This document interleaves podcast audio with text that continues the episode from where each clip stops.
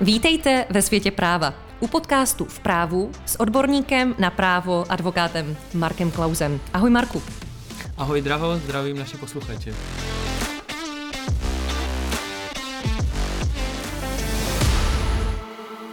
Tak eh, dnešní téma, soudit se nebo nesoudit, to je očtu běží. Eh, možná jsme si dovolili moc, když jsme parafrázovali eh, Shakespeareovo dílo, ale myslím si, že to je docela jako relevantní otázka. Prostě dostaneme se do situace, kdy zvažujeme, jestli má smysl ten právní spor řešit u soudu nebo ne. A o tom bychom se dneska měli bavit. Takže nějaký asi nástřel toho, co nás čeká. Řekneme si, v jakých situacích bychom spíš do toho sporu měli jít, ve kterých spíš možná ne. Jsou nějaký kritéria. Marku, máš nějaký případ z tvojí praxe, kdy jsi skutečně hodně zvažoval, jestli se vydat cestou soudního sporu? Uh, Drahoš, je to velmi těžké téma nebo těžká otázka na úvod, protože v podstatě v každém sporu, který nastane, uh, já zastávám názor, že je důležité si říct vlastně za klienta nebo s klientem, co od toho očekává, protože uh, většina z nás si myslí, že k soudu chodíme pro spravedlnost, ale tak to prostě není. To je jako takový za mě úplně první point, který je důležité si říkat, Eh, na soud nejdeme pro spravedlnost, eh, na soud rozhoduje podle nějakých kritérií a rozhodně neočekávejte, že to rozhodnutí bývá spravedlivé. To rozhodnutí bývá na základě eh, nějaké premisy, na základě důkazů, na základě, na základě zákona, takže podle mě u každé kauzy, kde hrozí nějaký soudní spor, je důležité si říct, proč vlastně se chci soudit, čeho chci dosáhnout a co jsem schopen proto já jako jedna z těch stran obětovat. Protože spor znamená stres, ztrátu času, ztrátu peněz a samozřejmě eh, do budoucna nejistý výsledek. Protože ačkoliv se můžou zdát ty věci na začátku zcela jednoduché, eh, zřejmé, typicky prostě žaluju zaplacení, pak v průběhu zjistím, že to zboží bylo dodáno, klient mi tvrdil, že nebylo dodáno a tak dále, jo, nebo dost se rozmáhají spory ze smluv o smlouvě budoucí. Jo, tam, tam eh, to teďka jako za mě dost frčí. Uzavřeli jste si před třemi lety s developerem smlouvu, že chcete koupit eh, bytovou jednotku. Před třemi lety ta cena byla někde jinde. Developer vám to nechce prodat a teď suďte se s ním. A existuje teda vůbec něco jako opravdu silný případ, kdy mám prakticky jistotu, že vyhraju u soudu? Uh, Silné spory za mě jsou spory o zaplacení nějakých dlužných částek. Pokud jsem ti prodal byt, ty mi dlužíš kupní cenu nebo část kupní ceny, tak to je za mě relativně silný, skutkově jednoduchý, jednoduchý vlastně případ. Ale jinak eh, já vždycky klientům říkám, že ani u 90% šance pravděpodobnosti výhry nemáte jistotu těch 90%. Je to prostě nesmysl, protože vy vůbec nevíte, s čím přijde ta protistrana, proto kdykoliv kdykoliv vzniká jakýkoliv spor, eh, přijde mi klient, tak říkám, pojďme oslovit tu protistranu, pojďme se zkusit domluvit, protože smír má cenu zlata. Často se totiž stane, že pokud jdeme do sporu, tak my za pět let dojdeme do nějaké fáze, do které jsme klidně mohli dojít po půl roce, po roce když to nejsou jednoznačné kauzy. Takže za mě, mám-li si vybrat mezi soudním sporem a smírem, tak já vždycky osobně doporučuji ten smír. Ušetříte čas, ušetříte peníze a ušetříte, a za mě to nejdůležitější, a to jsou vaše emoce, vaše nervy z těch kauz.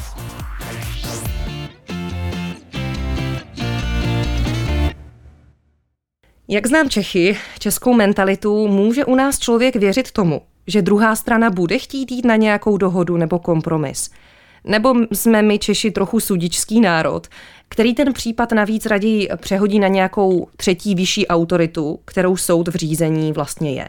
Myslím si, že někteří naši spolupčani mají souzení jako sport. Uh, některým, některým jde o princip uh, a hodně často to řekla si velice správně, že, že vlastně ty lidé, ti klienti chtějí k tomu soudu, protože ten soud jim na to dá to razítko, ten štempel, že vlastně takhle je to správně, eh, že oni než aby se jako domluvili, tak se radši prostě budou soudit. Samozřejmě jsou prostě eh, skutkově právně jako složité věci, kde prostě bez toho, aniž by vám to vyložil soud prvního stupně, odvolací soud nebo dokonce dovolací soud či ústavní soud, tak prostě bez toho se jako neposuneme ale, ale obecně za mě uh, mám-li, mám-li klientům doporučovat, tak vždycky říkám jako soud až na tom posledním místě, pokud to vyloženě opravdu je nezbytné, protože to pravidlo, že smír má cenu zlata, to si ty klienti po těch pěti letech uvědomí, ale to už bývá často dost pozdě, protože eh, když se rozvádíte, hádáte se, pět let se soudíte, tak jak pak ta rodina může fungovat? No, jako upřímně nefunguje. Ona už nefunguje po roce souzení, po roce sporům. Takže jsme se bavili o tom, že první krok, který by jako měl asi nastat, eh, pokusit se oslovit tu druhou stranu, jestli to nechce vyřešit nějak jinak než u soudu. Pokud ale teda zjistím, že ta druhá strana je opravdu hodně zarytá ve svých pozicích, tak zvažuji ty další kritéria. Ty jsi řekl, pokud se nepletu, čas. Jak má člověk zvažovat časový rámec, délku soudního řízení? No obecně se nedá říct, jak dlouho bude ta vaše kauza trvat, protože těch kritérií, která to ovlivňuje, je strašně moc.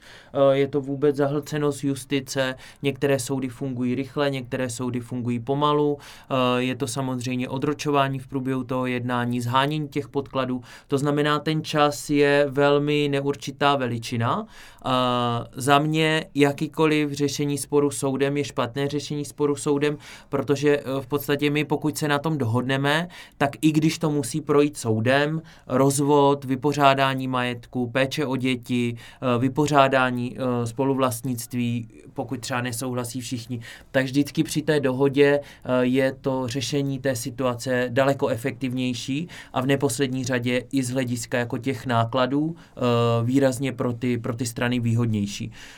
Ať se vrátím k té tvé otázce, když, když mám říct, jaká je časová náročnost, náročnost toho sporu, tak to nelze absolutně nijak kvantifikovat. Prostě vy na začátku nikdy nevíte, jak dlouho to bude trvat. Může to být dva měsíce, tři měsíce, může to být dva roky. Nedá se dopředu uh, odpovědět, jak, jak dlouho ten sport bude trvat a nedá se dopředu ani odpovědět těm klientům řádově, kolik peněz je to bude stát. Protože jakmile jdete k soudu, vy jdete k třetí autoritě, která má za vás, za ty vaše klienty rozhodnout a v takovém případě vy vlastně nikdy nevíte, jestli přesně projdete nějakým opravným prostředkem nebo, nebo prostě se nám to podaří na poprvé. Opravné prostředky, to je například odvolání. Můžeš to popsat, vysvětlit blíž? Přesně tak, odvolání, dovolání, ústavní stížnost, jakýkoliv, jakákoliv změna toho rozhodnutí. Tak předně se říká, čas jsou peníze, takže vlastně, když se bavíme o čase, tak se zároveň bavíme o penězích, ale myslím si, že i jako hledisko to finanční, jestli dokáže eh, normálně člověk posoudit, protože my vlastně ani nevíme, co všechno v těch financích, které potom stojí, nějaké soudní řízení je započítané. Tak můžeš přiblížit, co vlastně všechno stojí v úvozovkách se soudit? Tak eh, když jdeme do sporu, tak si musíme připravit hodně peněz, protože platíte od začátku až do konce. Na začátku platíte konzultaci s advokátem, pak nějaké právní zastupování, podání těch návrhů, těch žalob. Musíte zaplatit soudní poplatky, které sice u nás v České republice nepatří k nějak závratně vysokým, ale nepo, je, to, je to podstatná částka v rámci toho sporu. Pak samozřejmě v průběhu toho sporu platíte nejen toho svého advokáta, ale nemůžete chodit do práce, protože se účastníte, účastníte toho soudního jednání. Eh, potom v podstatě, pokud jsou tam nějaké znalecké posudky, zkoumání, odborná vyjádření, tak vás vlastně soud žádá o zálohy na tyhle ty znalecké posudky. Takže ono, jako proto je i velmi složité na začátku říct, kolik mě to bude stát, ale když to mám paušalizovat, já si myslím, že v průměru rok souzení vyjde na 100 tisíc v těch větších, větších vlastně sporech a potom samozřejmě, když už teda dojdeme na nějaký konec, tak eh, samozřejmě záleží, jestli jste na té straně toho vítěze nebo toho, kdo prohrál. To znamená, pokud prohrajete, tak platíte ještě podle advokátního tarifu náklady té protistrany a tam samozřejmě se vychází z hodnoty sporu, takže tam ty náklady samozřejmě jsou i v řádech 100 tisíců.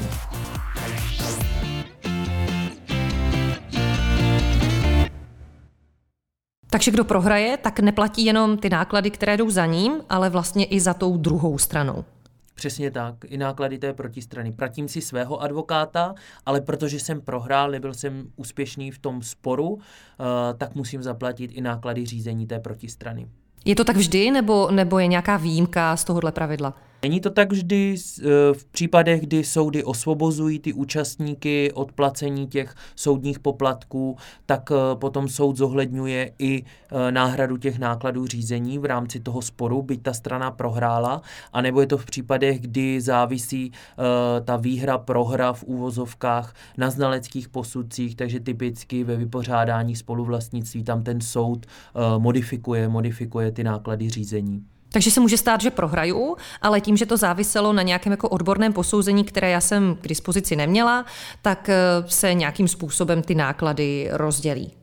Přesně tak, ty náklady se potom nepo, nepočítají v plné výši. Obecně platí zásada úspěchu ve věci, to znamená zažaluji 100 tisíc, jsem-li úspěšný ze 100%, mám nárok na náhradu eh, ve 100% podle advokátního tarifu, pokud zažaluju 100 tisíc, vysoudím pouze 50 tisíc, tak jsem v podstatě úspěšný pouze z 50%, takže potom se nám může stát, že nikdo nebude mít právo na náhradu nákladu řízení, což ne vždycky ty strany slyší rády. Vždycky, uh, vždycky je lepší, když, když vám to alespoň částečně je umořeno. Vzhledem k tomu, že si říkal, že není úplně jako silný případ, kde by se dalo říct na 100% to vyhraje, tak i tohle, to znamená nějaká jako kalkulačka v ruce, je docela eh, dobrý nástroj k tomu, aby si člověk řekl, hm, tak tenhle ten spor asi nebude úplně levný a nemusí dopadnout pro mě tak dobře finančně. Eh, jako se dohodnout. Eh, je taky důležité, eh, jaký typ toho případu já řeším, to znamená, nějaké případy třeba musí jít k soudu. Nedá se to bez toho udělat jinak. Určitě jsou případy, kdy prostě k tomu soudu musíte jít. Typicky v těch rodinných záležitostech, pokud se chcete rozvíst, tak prostě i když jste na všem domluvení, máte děti, tak musíte jít k opatrovnickému soudu, aby vyřešil to, jakým způsobem uh, budou děti, jestli u mámy, u táty, střídavá péče a potom samozřejmě ten samotný rozvod. To je takový nejběžnější příklad, kde ačkoliv ti rodičové jsou na všem ze 100% domluveni, uh, mají vypořádaný majetek, tak stejně k tomu soudu prostě musí jít. Naopak, když řešíte uh, spoluvlastnictví uh, k nemovitosti, tak tam prostě pokud se dohodnete, tak si můžete uzavřít dohodu, sepsat si, podat na katastr a tam ten soud vůbec nepotřebujete. Teď mluvíš o spoluvlastnictví, to je přeci jenom jako vztah, který velice často vzniká v rodinách. Třeba vznikne spoluvlastnictví tím, že nám někdo umře v rodině, po něm se zdědí dům, pozemek a e, my si to neupravíme v tom dědickém řízení a spadneme do toho režimu spoluvlastnictví. Takže dva, tři, někdy i více lidí obhospodařuje jednu jedinou věc. E, je hlediskem pro to, jestli se v té věci soudit, taky to, že to jsou nějaké jako dlouhodobější vztahy nebo rodinné vztahy, kdyby ten soud vlastně mohl vést k tomu, že ty vztahy úplně rozbiju? To je jeden z nejtypičtějších případů, kdy vznikají v rodinách války, a to jsou války o majetky. Přesně si to vystihla, pokud prostě zůstavitel, to znamená ten, kdo umřel, e, neřešil, co bude po smrti, tak často přichází potopa, protože přesně jak si uvedla, e, zdědí, zdědí ti členové rodiny podíly a nejsou schopni se na ničem dohodnout, uh, nějakým způsobem musí tu nemovitost nebo měli by tu nemovitost spravovat, uh, ale potom nám tam vznikají jako dost uh, vyhrocené spory, protože ty spory jsou osolené těmi emocemi. Takže, takže tam samozřejmě o to jsou to daleko horší spory, kdy nám v podstatě vzniknou v rámci těch rodin kmeny, které se nám navzájem vlastně takzvaně řežou. Emoce, no není to uh, další věc, která hraje docela dost roli, protože člověk, když se dostane k soudu, vlastně to prostředí úplně nezná, pokud není advokát, není soudní znalec nebo někdo jiný, uh, kdo se v tom prostředí pohybuje, tak uh, musí to mít nějakou, nějaký vliv, nějakou roli na, na moje cítění, na stres, na, na hladinu těch emocí, které vznikají. Stojí to za to v tomhle úhlu pohledu se soudit? Emoce je podle mě jedna z nejdůležitějších veličin v právu, protože i já jako advokát mám emoce a ne vždycky uh, prostě jsem schopný, být jsem profesionálně udržet, protože samozřejmě musíme si uvědomit, že pokud uh, mám nějaký spor, nějaké dohady a jednám pod emocema, tak zákonitě nejednám racionálně, uh, což samozřejmě mě klienti, když sedí u mě na gauči, na pohovce, v obyváku, jak já říkám, mé kanceláři, tak oni říkají, ne, já to zvládnu, to je úplně v pohodě, ale je to úplně stejný, jako když jste uh, prostě při natáčení videa. Vy si to na třikrát řeknete, je to super, zní to dobře, ale jak jakmile vidíte tu červenou, tak je to prostě problém. To znamená, že v té jednačce v podstatě je taková malá červená, protože vy si to sice doma můžete u zrcadla třikrát říct, co u té, co u té výpovědi, výslechu eh, na tom soudě řeknete, ale potom jste vlastně v té samotné jednačce, vidíte poprvé tu soudkyni, většina z nás eh, k tomu soudu jde poprvé a je to pro ně něco, co v životě vlastně nezažili a to, že si to doma na třikrát jako se cvičili, jak se budou na paní soudkyni, na pana soudce usmívat, tak eh, to v reálu tak prostě není. Ta emoce vás potom ovlivní. Já sám jsem byl účasten svého soukromého sporu a věřte mi, že ta emoce je velmi silná a někdy mnohem silnější.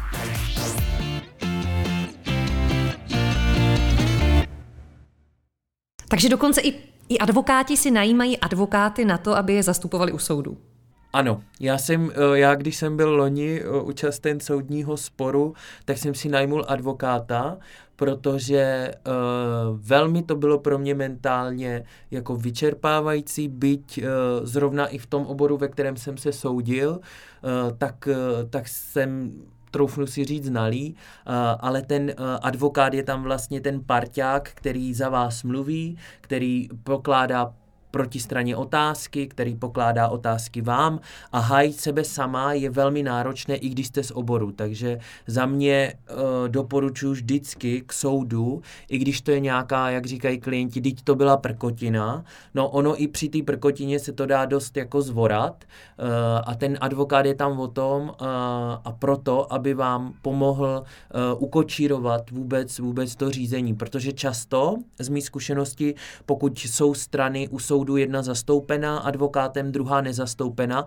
tak eh, pokud ten soudce není echt profesionál, tak eh, dost často inklinuje, že k té straně, která není zastoupena právně, tak si dovolí víc, než vůči tomu, kdo je právně zastoupen. Bohužel je to tak, jsme lidi a uh, ta zkušenost moje taková je, že i ty klienti mi dávají zpětnou vazbu uh, i pro jejich komfort. Je dobrý být zastoupen, jo, oni řeknou, no vy tam budete sedět za 2000 na hodinu a co já z toho budu mít, uh, ale zpětná vazba od mých klientů je, i když jdeme třeba na policii, nejenom k soudu, že jsou vlastně rádi, že jsem tam byl, protože cítí takový pocit bezpečí, že když bude nějaký bezpráví, když na mě ten soudce bude křičet, takže se mě ten advokát zastane. Takže mít dobré právní zastoupení je tak jako eh, relevantní věc, kterou můžu zvažovat, pokud bych si náhodou nebyla jistá, jestli do sporu, soudního sporu jít nebo ne. Může vlastně advokát, tak mě napadá, vyhrát spor, jako jenom to, že mám dobrého advokáta, může mi to zajistit, že ten soud vyhraju? No, jsou samozřejmě situace, že pokud máte na protistraně nedobrého advokáta, tak i když ta vaše výchozí situace není úplně dobrá, tak, eh, tak vám v podstatě může ten spor vyhrát, protože dneska ty spory jsou dost často o procesním právu, o tom v čase vyjádřit. Soud vám pošle výzvu, ve které vám napíše vyjádřete se. Pokud vy se zapomenete vyjádřit v té lhůtě, tak vám v podstatě kontumuje ten výsledek. Vy jste prohráli, ne protože jste neměli pravdu, ale protože jste se prostě zapomněli jako přihlásit. Takže i tyhle ty situace se prostě stávají a i ve sporech, které nevypadají pro vás dobře, nevyvíjí se dobře, tak vy v podstatě můžete prohrát. Ta volba toho advokáta je za mě 50% úspěchu ve sporu, protože pokud má advokát klient partnerský vztah a rozumí si, jsou takzvaně na jedné vlně, já to mám jako velmi rád, protože jsem s těma klientama vlastně, já jim vždycky říkám, hele, my jsme na jedné lodi, lodi. Já nejsem ten, kdo vás nějakým způsobem má buzerovat, co máte, nemáte, jak máte, ale já jsem ten, který je váš průvodce v tom sporu a pokud prostě uh, ty noty nebudeme mít sladěný a prostě nebude nám to fungovat, tak nemá cenu, abych já vás zastupoval. Jo? Takže, takže eh, když odpovím na tu tvoji otázku, i v případech, kdy to vypadá na prohru, tak se to dá otočit. Dá se to otočit tím, že jste sympatičtější strana uh, u soudu. Asi by to tak být nemělo, ale někteří kolegové, kolegyně jsou velmi agresivní uh, při těch soudních jednáních a v podstatě uh, z mý zkušenosti, jako já si snažím být za každou cenu jako slušnej, ale ostrej a v podstatě to potom dodává obraz vás, toho vašeho klienta i v rámci důvěryhodnosti té výpovědi a, a tak dále. My jsme si tady spolu povídali o několika kritériích, která můžou pomoct rozhodnout, jestli jít do sporu nebo ne. Byly to finance, čas, eh, emoce, zachování rodinných nebo nějakých jiných dlouhodobých vztahů. Když si to ale klient takto racionálně zhodnotí a vyjde mu, že soud není dobrá varianta, nebývá potom někdy frustrovaný, že je to nefér a nespravedlivé a vlastně zvláštní takhle si vykalkulovat, jestli soud ano nebo ne? Eh, rozumím tomu, eh, jsou klienti, kterým jde o princip a neřeší prostě náklady, efektivitu toho řízení. Já je chápu, ale svět prostě není spravedlivý.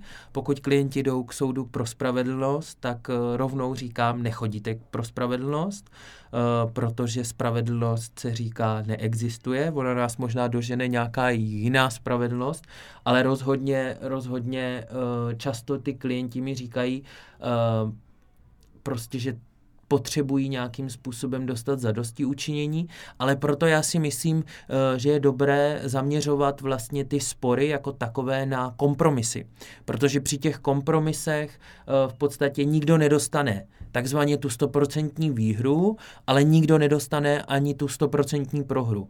A to je možná metoda win-win, to znamená vítězství na obou stranách, a do budoucna je to v podstatě lepší, jo? protože za situace, kdy my uzavíráme dohody, tak eh, obě ty strany mají větší pravděpodobnost toho, že tu dohodu budou dodržovat.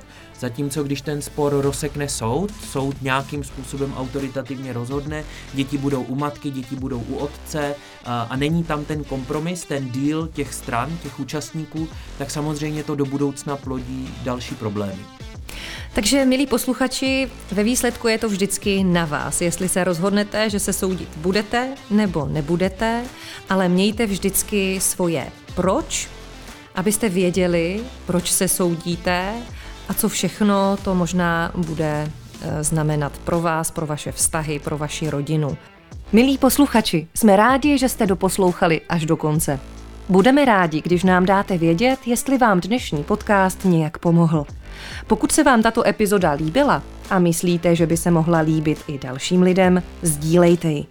Ať je co nejvíc lidí jistých v právních záležitostech. A rozhodně si neváhejte napsat o nějaký vlastní tip na další díl. Řešíme totiž to, co vás skutečně pálí. Marek Klaus je tu pro vás i na svém webu, všechny kontakty na něj najdete v popisku dnešního dílu podcastu. A abychom nezapomněli, velký dík patří taky Magenta Experience Center, díky kterému můžeme nabídnout podcast kvalitní nejen po obsahové stránce, ale taky po té zvukové. Příště naslyšenou.